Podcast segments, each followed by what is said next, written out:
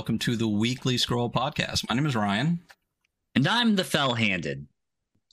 Oh, uh, I'm Sam Sleney. I do Space Cowboys. Uh, my name's Zach. I'm also here doing Space Cowboys. God, There I didn't we think that was your whole introduction. Oh yeah, that's That's- it. We don't do shit it, with yeah. this. We don't We're have here a list of accolades to go after our names. So uh no worries. It happens every single time, 100% of the time. So um so yes, this is us. We are them and this is the Weekly Scroll podcast and these are um the uh, people from Soul Muppet Publishing talking about um Sad Space Cowboys Orbital Blues and the new if you look beside me uh Kickstarter going on right now. This is Afterburn. So I guess um I guess kicking it off, yeah, right right above Sam there. Um Yeah. so what is what is Orbital Blues? Uh, Orbital Blues is a game about sad space cowboys. Blues it is lo-fi space western role playing, uh, where players take on the role of interstellar outlaws and form crews, and they try and make a living and survive in a galaxy that doesn't care if they live or die. It is ruled by soulless corporations, and it's only the gig economy that is keeping you going. So just like real life. Way too close to home. Yeah. Yes, yes, yeah, Yeah. uh, absolutely. It's a game about self-employed people with depression living under capitalism. So yeah, Yes, that's Yeah. what we were aiming for, right? So Woo. Um oh, amazing. listen, we just need spaceships and we're there. Um so that is what Orbital Blues is, but like how did Orbital Blues actually come to be? This is the second Kickstarter. This is the first expansion, the first big wave expansion because there's a lot going on with this project right now that we're going to be talking about. Um but I know the original Orbital Blues has been out for a little while. I have like all of it right there. Um two, but two- what was the actual two years, I think. That's it? I feel like it's been much yeah, maybe. so the yeah the original Kickstarter was like April 2021, and then the book would Yeah. have been like released in people's hands in physical form of like April 22. So it's actually only been like 18 months since the first Yeah. wave in Yeah, yeah, people's yeah. hands. Uh, which Um, You, you, It- you, you, it feels like it's longer because of you know the what's happening in the world and how time has Right. increasingly less meaning Yeah. as it progresses. yeah, Uh, it was yeah. it was written throughout lockdown. I feel like so it started as many British ideas do. It started in a pub. Um, uh, which one was it, Zach? Uh, the one at the bottom. Lincolnshire poacher in Nottingham, if I remember correctly. Yeah. Um, wherein me and Zach were having pizza and beers, and I was like, I want to do a game that does Cowboy Bebop in space. Well, Cowboy Bebop's in space anyway, but I want to do a sci-fi game. Um, and I'm not a big sci-fi guy. Um, I'm more of a fantasy person myself. Not that you would like be able to tell looking from my back catalogue. Um, but uh, Zach was like, "Yeah, absolutely," and like Zach did Best Left Buried, which is it has like the same sort of bones in that you're freelancers um, suffering under a, a gig economy of sorts. Like, So that- the, the if you just want to explain Left- Best Left Buried, because Yeah. that, that is like, the pitch for Best Left Buried is that you're playing professional adventurers who are employed by a bank to go into ruins and get money. And obviously, it explores the, to me, the logical conclusion of the dungeoneering thing as a horror simulation. And then, like, your characters becoming slowly more bedraggled over time as they have to deal with these really terrible worker conditions. So, like, on the back of a post it note, I think Orbital Blues and Best Left Buried are like quite similar games in that one of them's about being self-employed and one of them's about having a job at a big company. Uh, and both of them about how that can suck under capitalism. Obviously one's in space and one's in a in in underground but it's still the same idea. So i was looking for like a second rpg to put out through soul muppet that kind of used the same engine me and sam were good friends sam had written an amazing best left buried adventure for me called beneath the missing sea uh, the pitch of which is like you're playing adventurers who are an, an ocean has disappeared from this like quite arid part of the world and it creates an adventuring gold rush as all of these people are trying to get closer to the bottom of the dungeon i imagine if you could just walk to the bottom of the ocean and suddenly you're like you start five levels lower in the dungeon, right? Uh, so that was a really fantastic adventure, and Sam pitched me th- like this game with Josh as the artist we wanted to work with, and this sort of sad space cowboy best left buried game appeared that sort of started off as a bit of a hack and then kind of developed and bloomed off into its own game, which is kind of you know as popular, if not more popular now, certainly than Best Left Buried. So uh, it's it was the genesis was there, and that was in like December 2020. So we spent. 18 Yeah, was that, was that pre-pandemic? Like that was pre-pandemic, yeah, because we did we, Yeah. we we did have a meeting about that, like in person before it all went to shit. Mm, and you Yeah. couldn't go outside anymore. But it was kind of really amusing because Sam and I were stuck in houses like half a mile from each other, unable to talk to each other, both thinking about the same Yeah. game at the same time. Uh, Yeah. So a lot of Zoom meetings we could have done by shouting at each other loudly. yeah. Um, you know. yeah, it was weird. It was a game that was like written. Um, it was like planned and pitched pre-lockdown, written throughout it, and then it, it very much like launched into the real world, into a post-pandemic world. So it really went through the ringer. Um, Yeah, and, And, and it and it and it got sadder as we got sadder throughout that year as well. You know. yeah, yeah. Um, uh, and to to and this is that is how like sad for XP came about, where um, I was like, I don't want to um, do a game where you're just going around and getting bounties and killing bad guys and robbing banks and stuff, and that's what's getting you XP. But I don't know how to do that, uh, do an alternative to that in a ludonarrative manner. And so Zach came up with this notion that was sad for XP, um, is what it was. uh, if you put it like on on a post-it note, uh, Zach, explain sad for XP. So tr- Orbital Blues have this is how we've been rocking it at MCM this weekend. We were at Comic Con. Sam would do the first half of the pitch and be like, "Now talk about the mechanics," because like that's the split of us as creatives. Sam's the vibes guy, and I'm the person that writes all the rules. Uh, so yeah, It's a good uh, division of labor, you know? is- Sorry. Yeah, It's a I good can't. I can't do labor. maths. I can't do maths. I spent all my time in in. I spent all my stat points in in English. Um, so so Zach does does mechanics make sure that it's actually a functional game and not just like an evocative book. So one of the the thing you pick in Orbital Blues, which is like the closest equivalent to a class we actually have, is uh, this thing called a trouble, which is the reason that you are sad in space. And in a normal role playing game, you get experience points for like Sam saying, like killing monsters or doing quests or getting treasure or something. In Orbital Blues, you get it for being sad. So your trouble gives you a set of five character backstory prompts and three like gameplay prompts. And you answer a couple of those backstory prompts during play, like during character creation. And as you answer more in play, you get additional points for this thing called blues, which is obviously what we named the game after. And then you also get them for like role playing in line with this trouble as well. So there's all kinds of troubles. There's 18 different ones, which means you're never going to have two of the same one on a spaceship.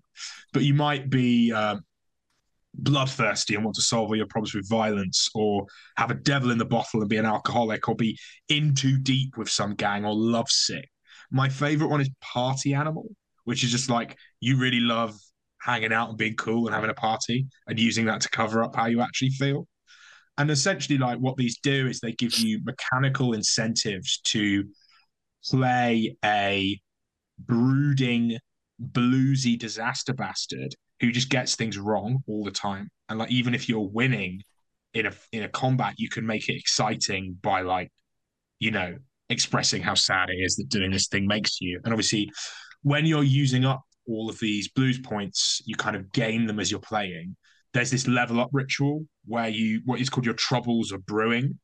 And at that point, you've reached enough blues that you're ready for kind of like the climax of your emotional arc, which is like a a gunfight or a, a meltdown or an argument or just a really sad moment for your character. Something emotionally charged doesn't really matter what it is precisely.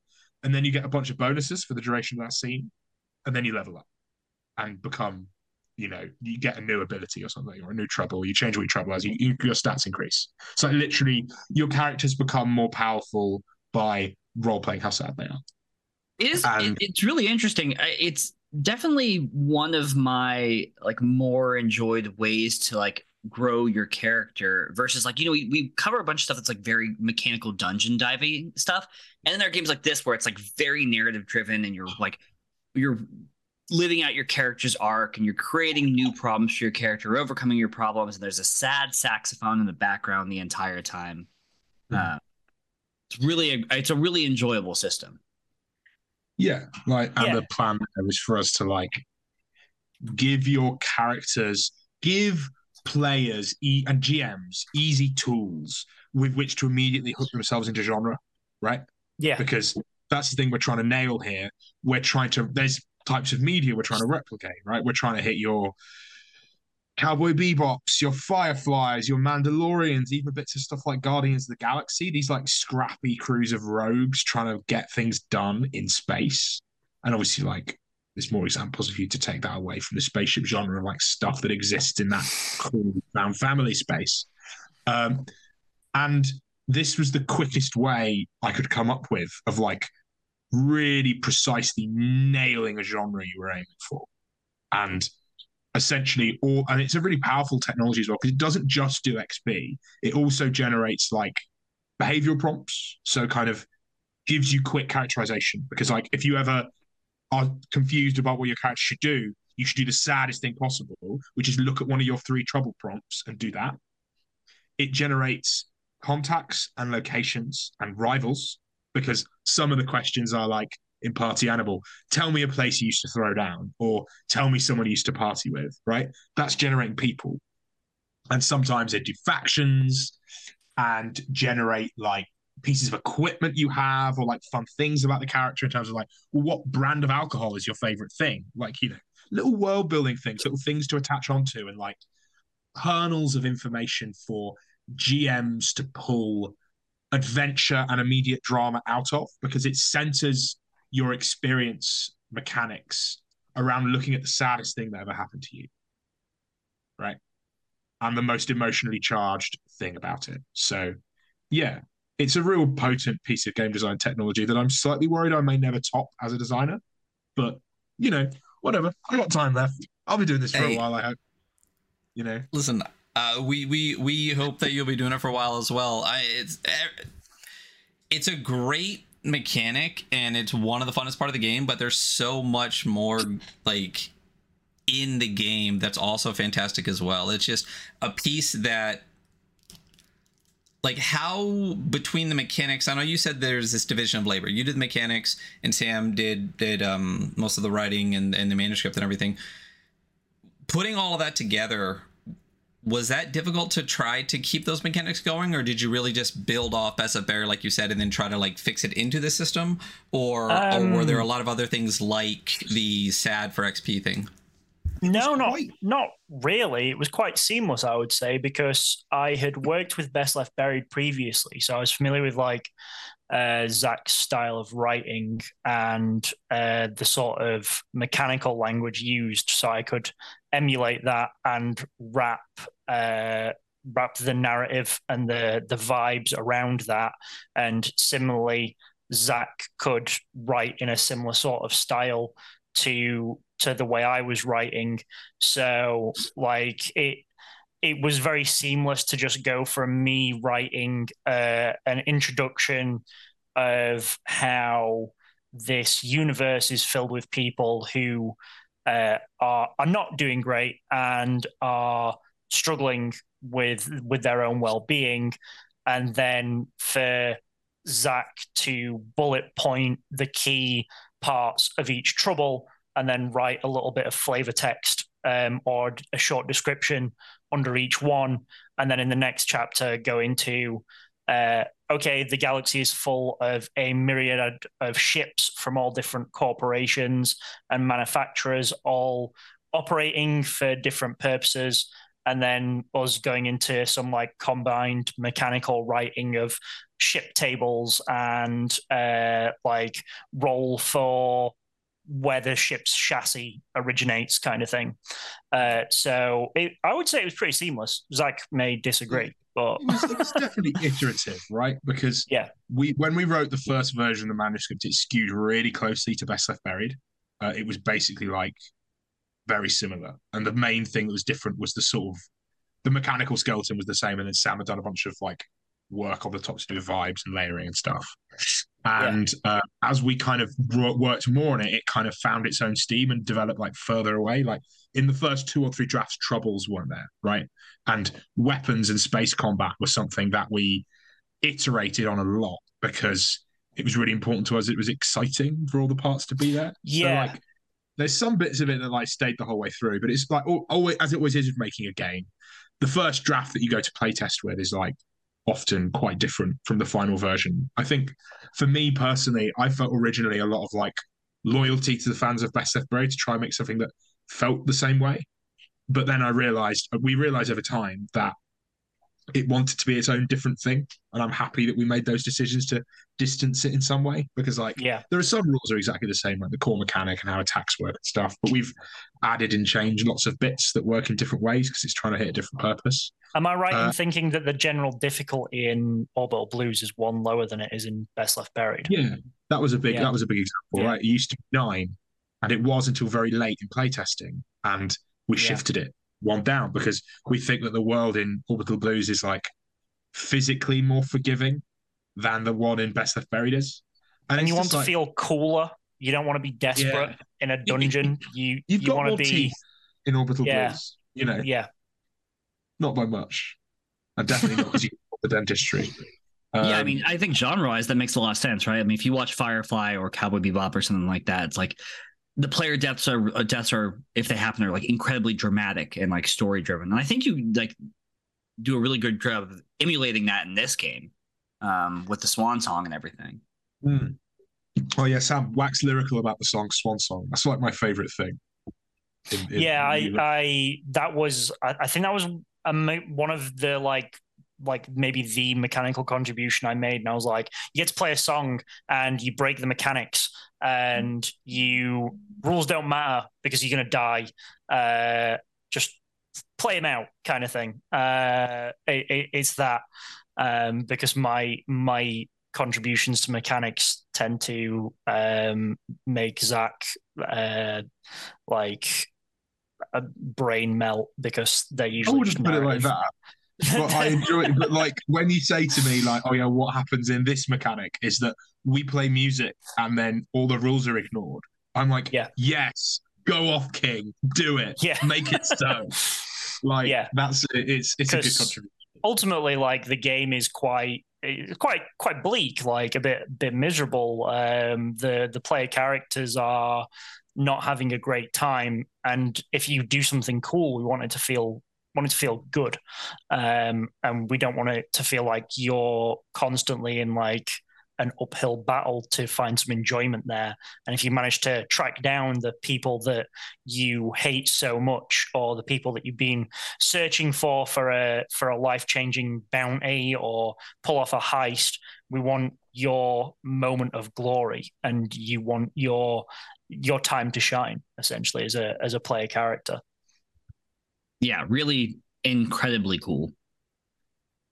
Yeah, Yeah. good game feel is is what we strove for, and I think that we I think we've managed that um, definitely, and it was really cool for me because I, I haven't been very online for the last couple of years um, to go to London MCM this weekend and speak to people who've been playing it and running it and them saying like oh this is this is like a really amazing game to play this is this feels great this looks great like it was it was like praise all round um, for for the whole team and that was that was really nice to to see and hear Speaking of the whole team, the fucking art as well, right? And the Oh. graphic design. Clark is Insane. insane, ridiculous. Yeah. Like yeah the the style that so J- Joshua Clark, Tiny Woodsman, is the artist that we've been working on. I kind of like I alluded to earlier.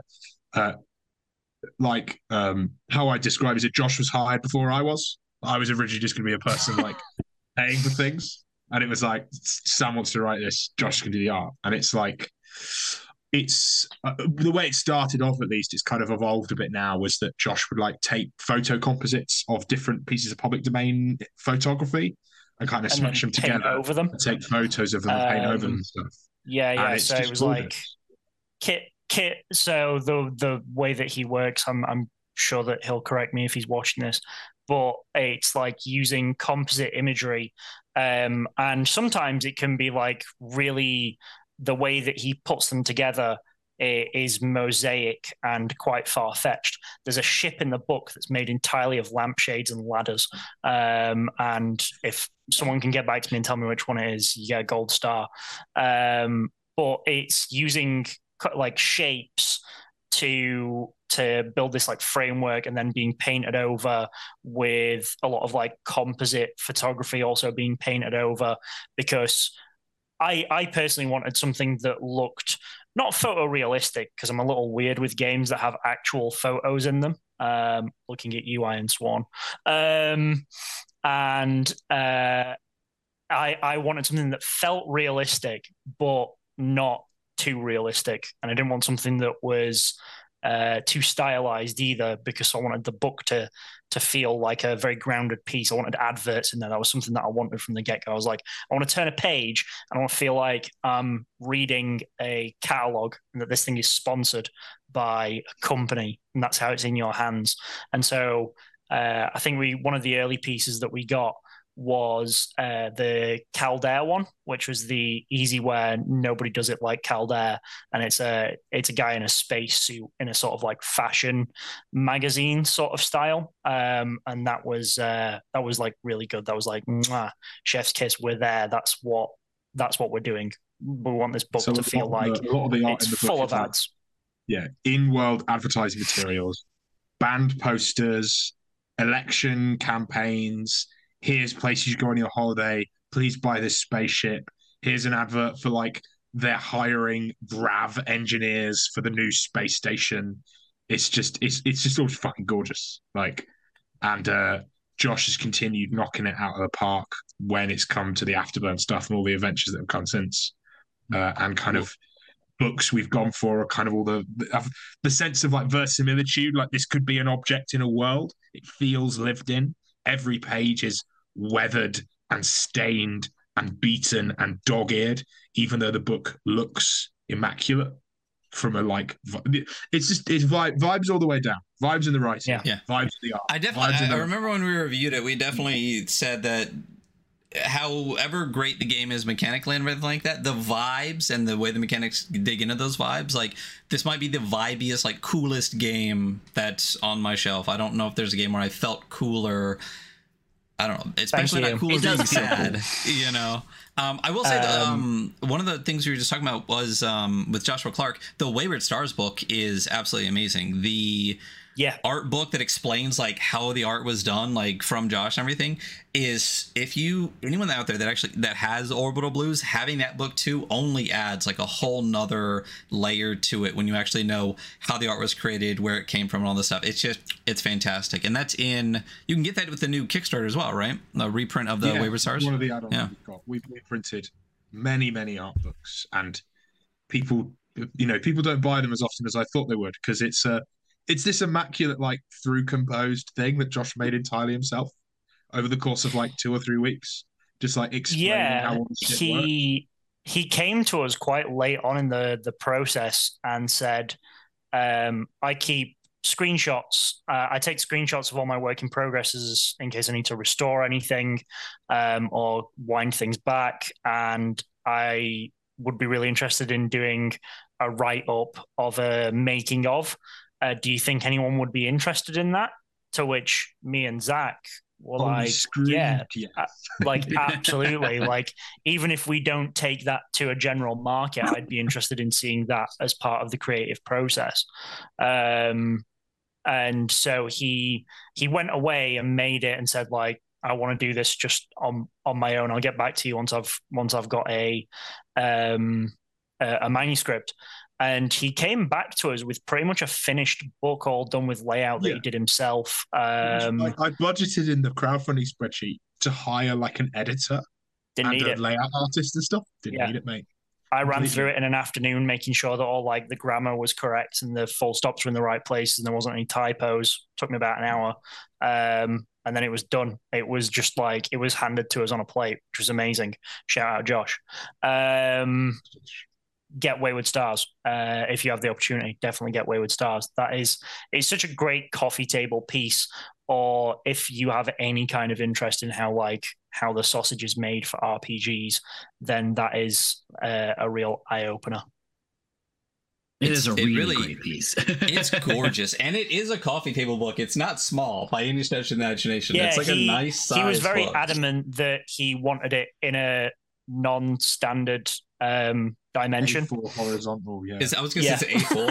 Yeah, A4 horizontal, yeah. Which was I think Yeah, I two A4 books. I think But this which was, I think that was the Hieronymus are like first my time you made a book of those dimensions, Zach, and you were like, I don't know if we can. Well, we definitely could. Like, it's just the printers. You know, I had to explain to the printers very carefully. Oh, it's not this one; it's that one, and they would all the Yeah. bindings. It's fine. We worked out. So Afterburn is what we're what we're looking at right now, and that is a, the the Kickstarter that's happening. This is like I said before, the first uh, big wave of expansion stuff for for um, Orbital Blues because it's not just a book. There is a lot of stuff that comes with it. So. Talk to me about Afterburn. Like, how long have you guys been working on that? Like, what what can we expect from this first big expansion to Orbital Blues?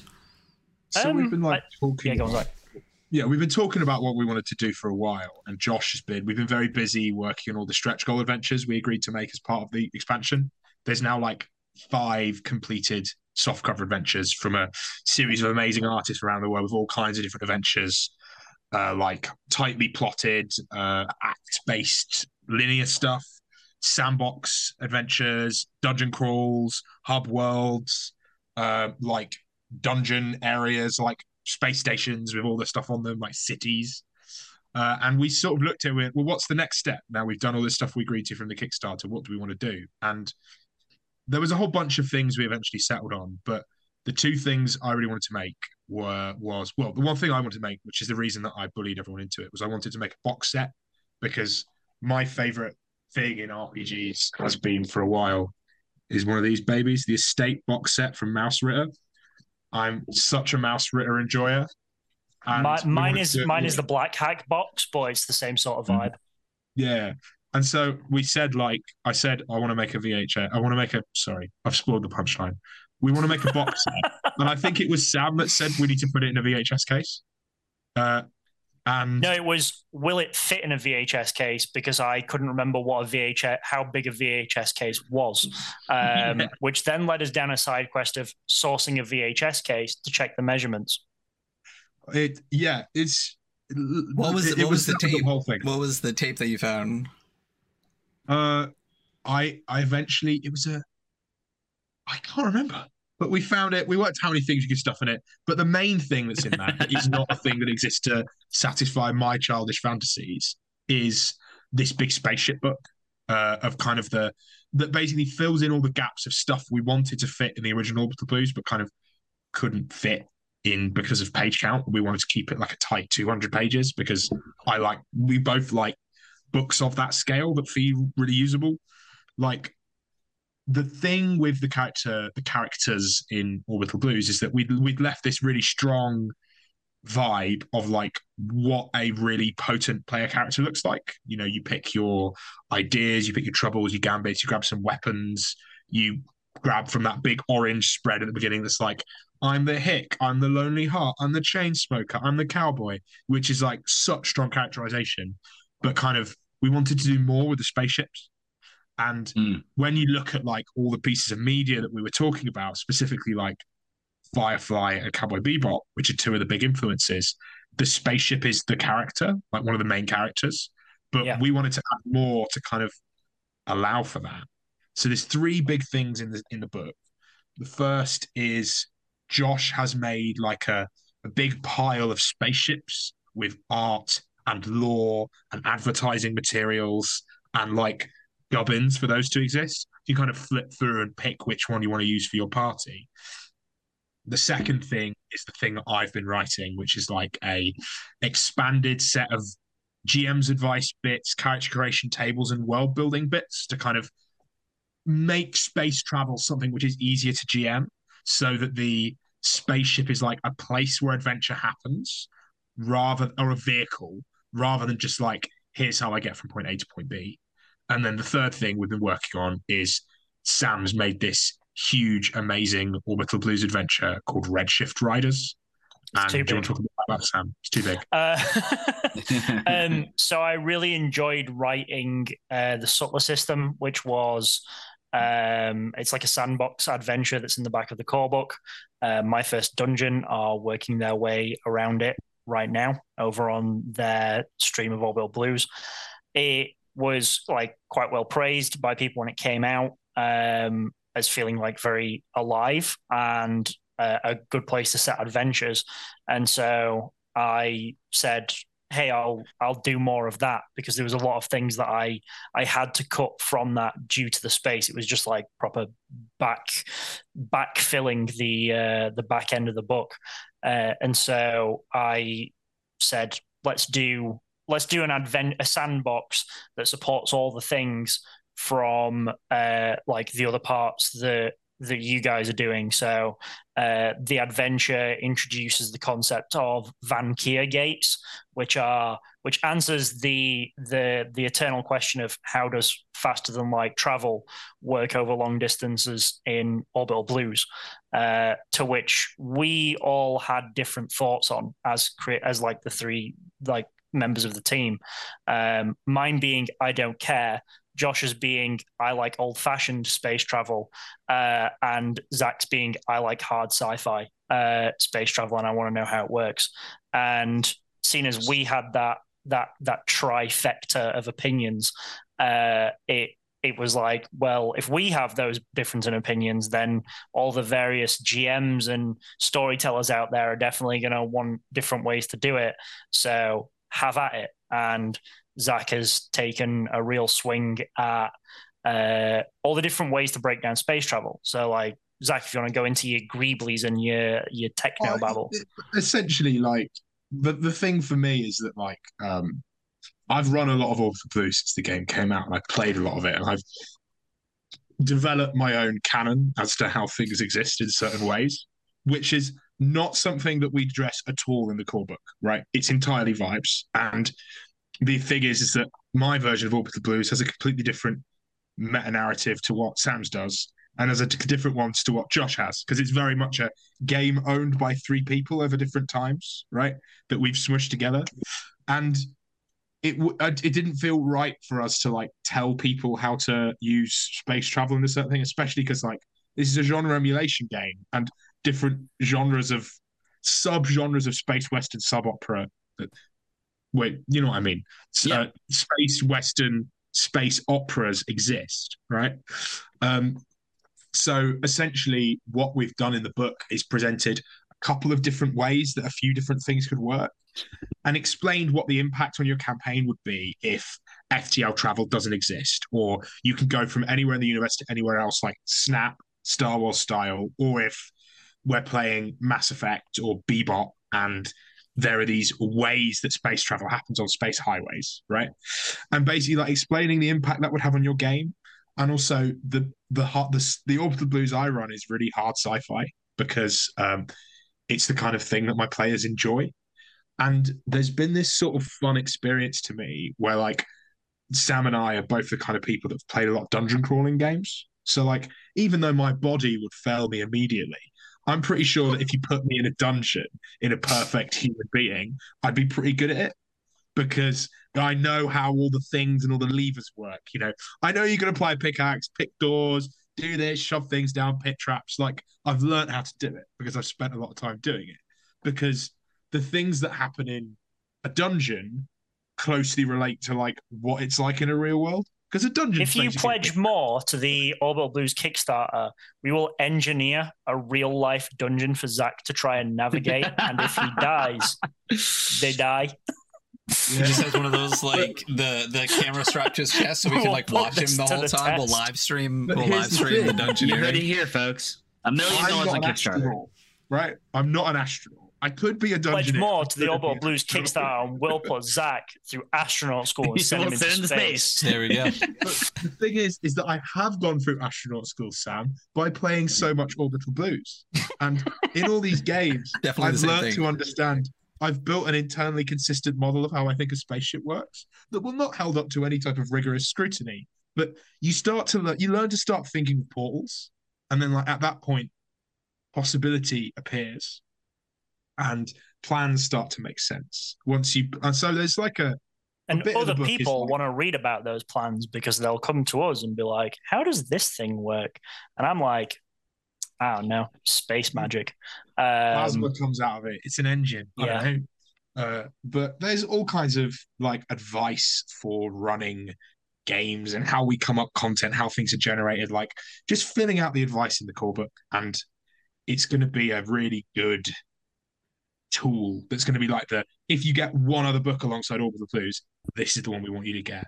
And alongside that, obviously, we're doing cassettes and VHS adventure box sets, and split cases of all these things, and then you know reprinting the GM screens and the art books, and you'll be able to get every single other conceivable thing under the sun because it's a Kickstarter and people love the things. Uh, They do love the things. I don't know if you've ever Uh, talked yeah. to Ryan before. I'm a people, and I like a thing or two. I might have one or two of the things. I, I I get so many things that I often end up with doubles, and then I just send them to him. So um. Uh, I'm not gonna lie. The alt cover of the original book definitely was a thing that I had to have. So it's definitely uh, in in in my uh, in my pledge. Um, Yep. Orbital Blues cassette, as demonstrated here. Uh, a re a re-up available on the current Kickstarter. Get yourself a Oh, cassette What's New, Ryan uh, grabbing? Hold on. for all your cassette playing uh, needs. we, we've all got to grab our cassettes. God, this Or is the how you cassettes. know Look, Oh, so and I the never dice. got to me. the And the stuff. dice. Yeah, in the little bag they came in. Have they been rolled? Who knows? they have not been Oh, rolled. Like I have so many Um, bags of dice on this shelf, and not a single one of them has been rolled. Because I haven't sat at a yeah, real I- I table in think like the three next years. cassette But is being done in like a plastic case with a Slightly different one. It's going to be like Yeah. a J fold thing, just Yeah. because gotcha. it turns out the rave boxes are really expensive, and this thing called inflation has happened. Uh, so we've Uh, shifted. that's that's just a myth. but and if this we is- hit, yeah, No, go What? for it. No, no, no. If we I was about what? to announce something that I'm definitely not allowed to announce because we haven't spoken to Josh about it yet. So, you know what? Hey, Let's don't do do that. Don't do that. Yeah, perfect. Hey, well, maybe we'll get to the end and you'll just announce it anyway. Um, aside from this cassette, I know you we you just hit. Um, was it the stretch goal to get? Is it Behold to do another um cassette? Because they did the uh, music for the uh, My First Dungeon podcast. That just recently, or still in the process of doing or dropping out the um, Orbital Blues AP that they're doing, right? Yeah, Yeah. so we've been doing a bunch of sponsored actual plays, working with a couple of different outfits. Uh, we're working with Transplanar, Stella Luna, Girls Run These Worlds, Boys from the Baltic Star. We've tried to do e- each person's been given a different adventure from this. Uh, but Brian from My First Dungeon got in touch, and I'm a big fan of Brian's work from the big uh, Die, Die, uh, RPG thing they did. I worked a lot on Die as part of Rowan, Rook and Decard, and um, he wanted to do a stream and said, "Hey, we'll do a stream. We want to do this. We'll we'll get all these people in, and obviously because we're sponsored, we're able to pay these people really well, which is really good." And uh, then Brian said, "Oh yeah, also my music guy will be doing a bunch of music for it, so I'll make sure I send that to you before you do that." And like, I'm such a I'm such a glutton for punishment when it comes to bad financial impulse control. And I was like, wait a second, they're going to be doing music? Why don't we just print it and put it on a cassette and we'll give them money? If they're doing the music anyway, let's make it happen. So right. there's now another EP from the music from the My First Dungeon actual play, which you should all go watch because it's fantastic and it goes through Sam's very excellent Sutler System adventure in a super interesting way. And like it, I, I don't normally listen to a lot of APs, but this is like a really high production value one with like good, interesting characters. And like I increasingly think, although I'm obviously very biased, the Orbital Blues is an incredibly good game to play actual play of because the vibes are very strong. The characters jump out of the page very quickly, and troubles are like a really easy way of generating lots of emotional moments, like I was talking about earlier. So, like, yeah, it's been really good, and we've got a cassette, and I think there's probably going to be a third one if we can, you know, hit that stretch goal in a couple of days. So we'll see. Yeah. Um, we've got Chris Bissett coming back, and they're going to be doing some jazz. Uh, and I love my like jazz. We do love some sad jazz. Love some sad doesn't love jazz. sad jazz? I mean, there's still almost two weeks left in the campaign. Plenty of time. I, we just hit the halfway mark at, at 75 USD. I don't know what that is in um, It's just over Uh, sixty thousand pounds. we've just nailed the 61,000 people, pounds. so- Yeah. There we go. Um, Try not to look at the number too much during crowdfunding projects because it kind of it's very easy to have your self worth be replaced by that little number of dollars. And actually, the thing that we should be proud of is that we've made a really fantastic piece of art, and that loads of other Yeah. people are going to get to enjoy it. So Yeah, 'Cause but I this is always like- capitalism. you know, it's when I've run Kickstarters in the past, I'll watch the number go up by like several thousand, and then I'll see it go down by like eighty pounds, and it's it's that like eighty pounds that I'll fixate on and be like, why did that person? uh, but why? Like, not counting all the times that I've ever backed out of a Kickstarter or a crowdfund for whatever reason, I'll, I'll just be like, what did that person see or read that made them drop their pledge? Why would they do that? And I, I start obsessing over it. So I, I've just made it so that I don't look at things like that. Yeah. Um, just, and if uh, someone just has a don't- question, just don't ask. I'll answer it. You it. know, but I'll I'll just like my nan calls me up um and she looks at it and she'll be like, "Oh, it's it's on like 50,000 now. It's doing so well." And I'm like, "Thanks, nan. I am trying to avoid looking at the amount of money that it's on, but thank you." Um yeah, it's easy my, to get my caught up dad it. also asks me about it all the time. he wants to see the advertising, the kind of guy he is. He wants to see the back of kit advertising dashboard. And I'm like, no, I'm not sending you that, Dad. Go away. I'll say Oh. I've backed over too many projects. Um, uh, I've had I've only had two people actually message me and be like, "Hey, why did you unback our project?" And both times I've been like, "That's a weird question. You probably shouldn't message people and ask that." So, No. um, No, Yeah. yeah, don't Uh, don't ask. don't but- do that. And I know not to Um, ask, and I never would. But it's the it's the what if the um the just that that torment. It keeps me. It, it plagues me. yeah. We are also people with our own troubles, you know? Hey, For what it's listen, jazz.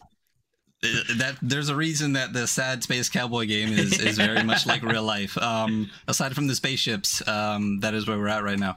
So specifically, this project, Afterburn, besides the book, I know we touched on some of the stuff, but what exactly are people able to get with this besides everything pretty much from the first one, um, except maybe not the dice? I'm not sure about that, but it's pretty much everything from the first one, plus a new alt cover for the book. And then what exactly can everyone expect? Like specifically, Oh, yeah, so it's the there's a this new core book which is the kind of the compilation of all the things that we think you should have if you bought Orbital Blues but kind of wanted a little bit more. Uh, that's called Afterburn, uh, and it's like a 200 page-ish hardcover, roughly the same size as the, as the original book. You can also grab uh, Rogue Anthems, which is our VHS box adventure pamphlet collection, uh, and then you can also grab Tales from the Outlaw Galaxy which is a slipcase compendium of all the softcover adventures we've been releasing as stretch goals from the first game. So across five different adventures with five different writers, there are almost 300 pages of adventuring content uh, available, all illustrated lovingly by Josh. Um, there's a new alt cover of the core book you can get if you're a collectionist and you fancy grabbing what we're referring to affectionately as the rainbow cover. Then there is the reprint of the old cassette. There is a reprint. There is a print of the new cassette, which is the Behold one, the soundtrack for My First Dungeon. Then there is also the GM screen you can grab and the Wayward Stars art book we were talking about from earlier, as well as obviously reprint of the core book from the last game uh, with the original cover that you all know and love. And I think that's everything. There's a lot of bits, but we've done a lot of the work already. All the manuscripts are finalized. The art is all done. Like it's just a case of doing some layout and then finding someone stupid enough to sell me a thousand VHS boxes, you know. Uh, but I mean, sorry, I've already found the people. It's just you know doing the final bit. Uh, I'm not gonna, and there's no, all the rabid product sourcing has already happened. Don't worry, everyone. Uh, but it's still a uh, a challenge to get all those gubbins and get everything to print. So for the most part, once this ends, the hardest part, the part that's going to take the longest, pretty much is getting all of these moving parts together and actually getting it in one spot to send to people, right? Like that's what's going to be yeah. holding up most of anything. There's a lot of layout left, uh, but obviously, uh, and bits of editing, but it's mainly the the production stuff is the difficult bit for this, especially in your kind of, you know. But it's the kind of thing that Soul Muppet has done on the last 12 projects it's involved in before and you know the dozen books I've made for RRD over the last two years that we've got a lot of experience and trust in and we have trusted partners and everything will happen in the right order at the time that backers should be able to access it with hopefully as little delay as possible. So this is the first big expansion for Orbital Blues. I know that you're in the in the deep part of it right now. But is there a little part of the back of your brain that's got this second expansion already brewing at all, or is it going to be a little break between now and, and more Orbital Blues?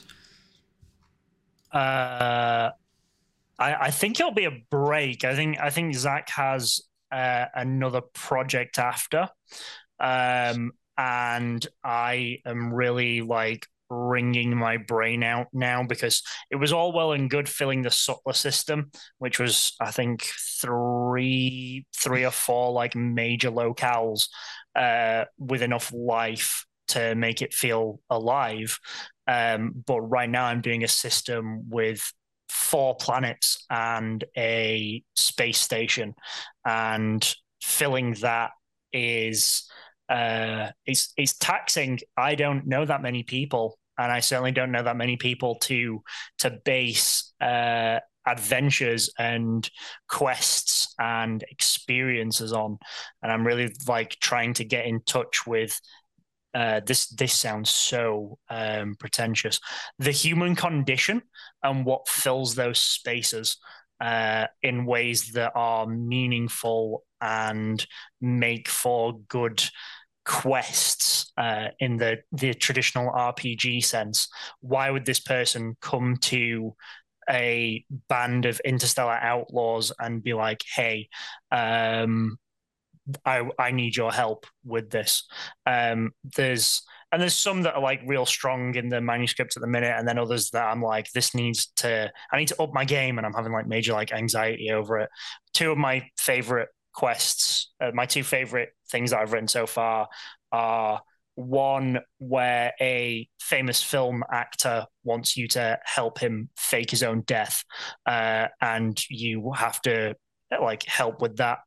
And then the second one is a documentary filmmaker who wants to join your crew and ask your crew a lot of like personal questions and ask why are you doing this instead of a real job.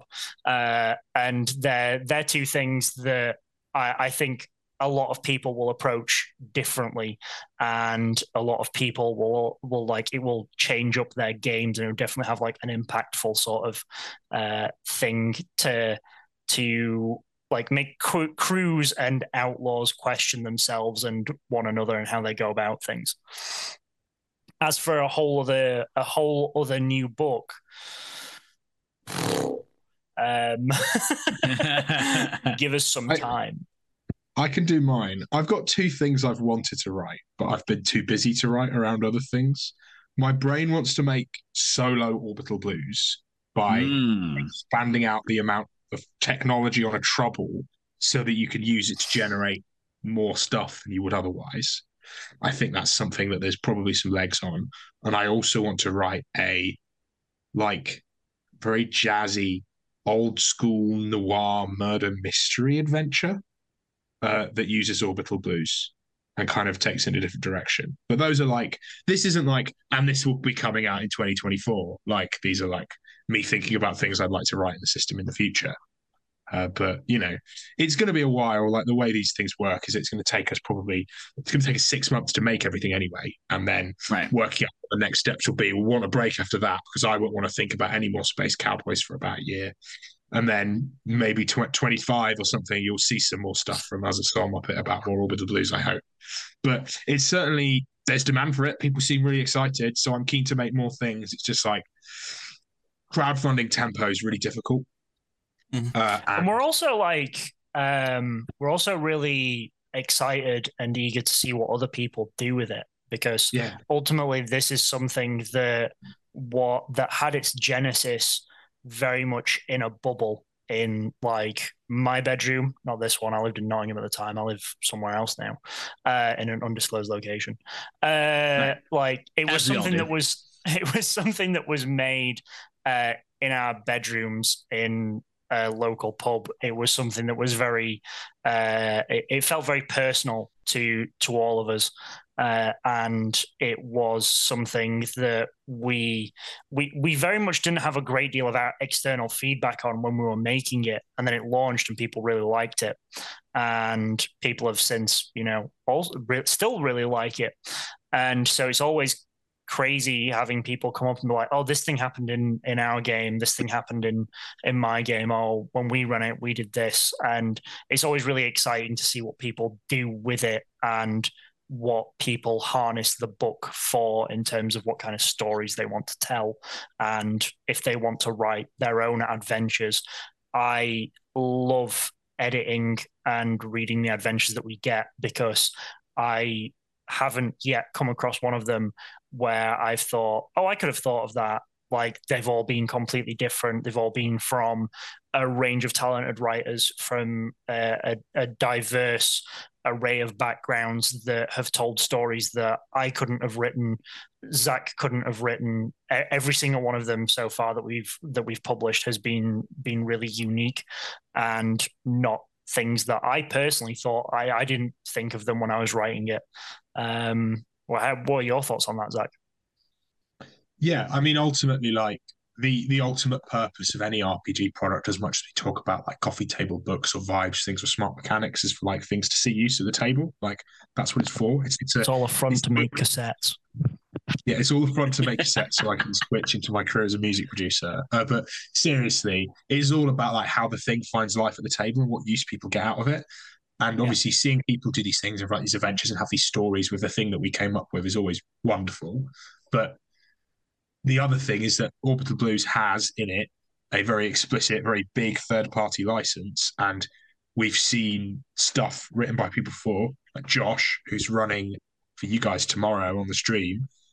They've written an Orbital Blues adventure that was really good. I've forgotten the name of it because I'm on the spot, but um, you know, it's exciting seeing people also publish that stuff.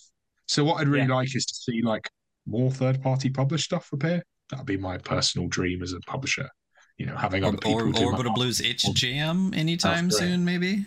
We Yeah. did one for Troubles last year, but I guess we'll have to do another one soon. I'm just Yeah. I'm so busy like running an itch jam. Like if anyone wants to run an Orbital Blues itch jam, email me and then I'll I'll give you whatever. You'll delegate that down. well, you know? I mean, you not only do you have Orbital Blues going right now, you still have Inevitable going on. Um, I don't know how much you're doing with Rowan, Rook and Decard, but I know they have Eat the Reich going on right now as well too. So I feel like you have lots of hands in lots of different pots right now, and maybe just a couple of things to do. You know, um, you a few too many, yeah.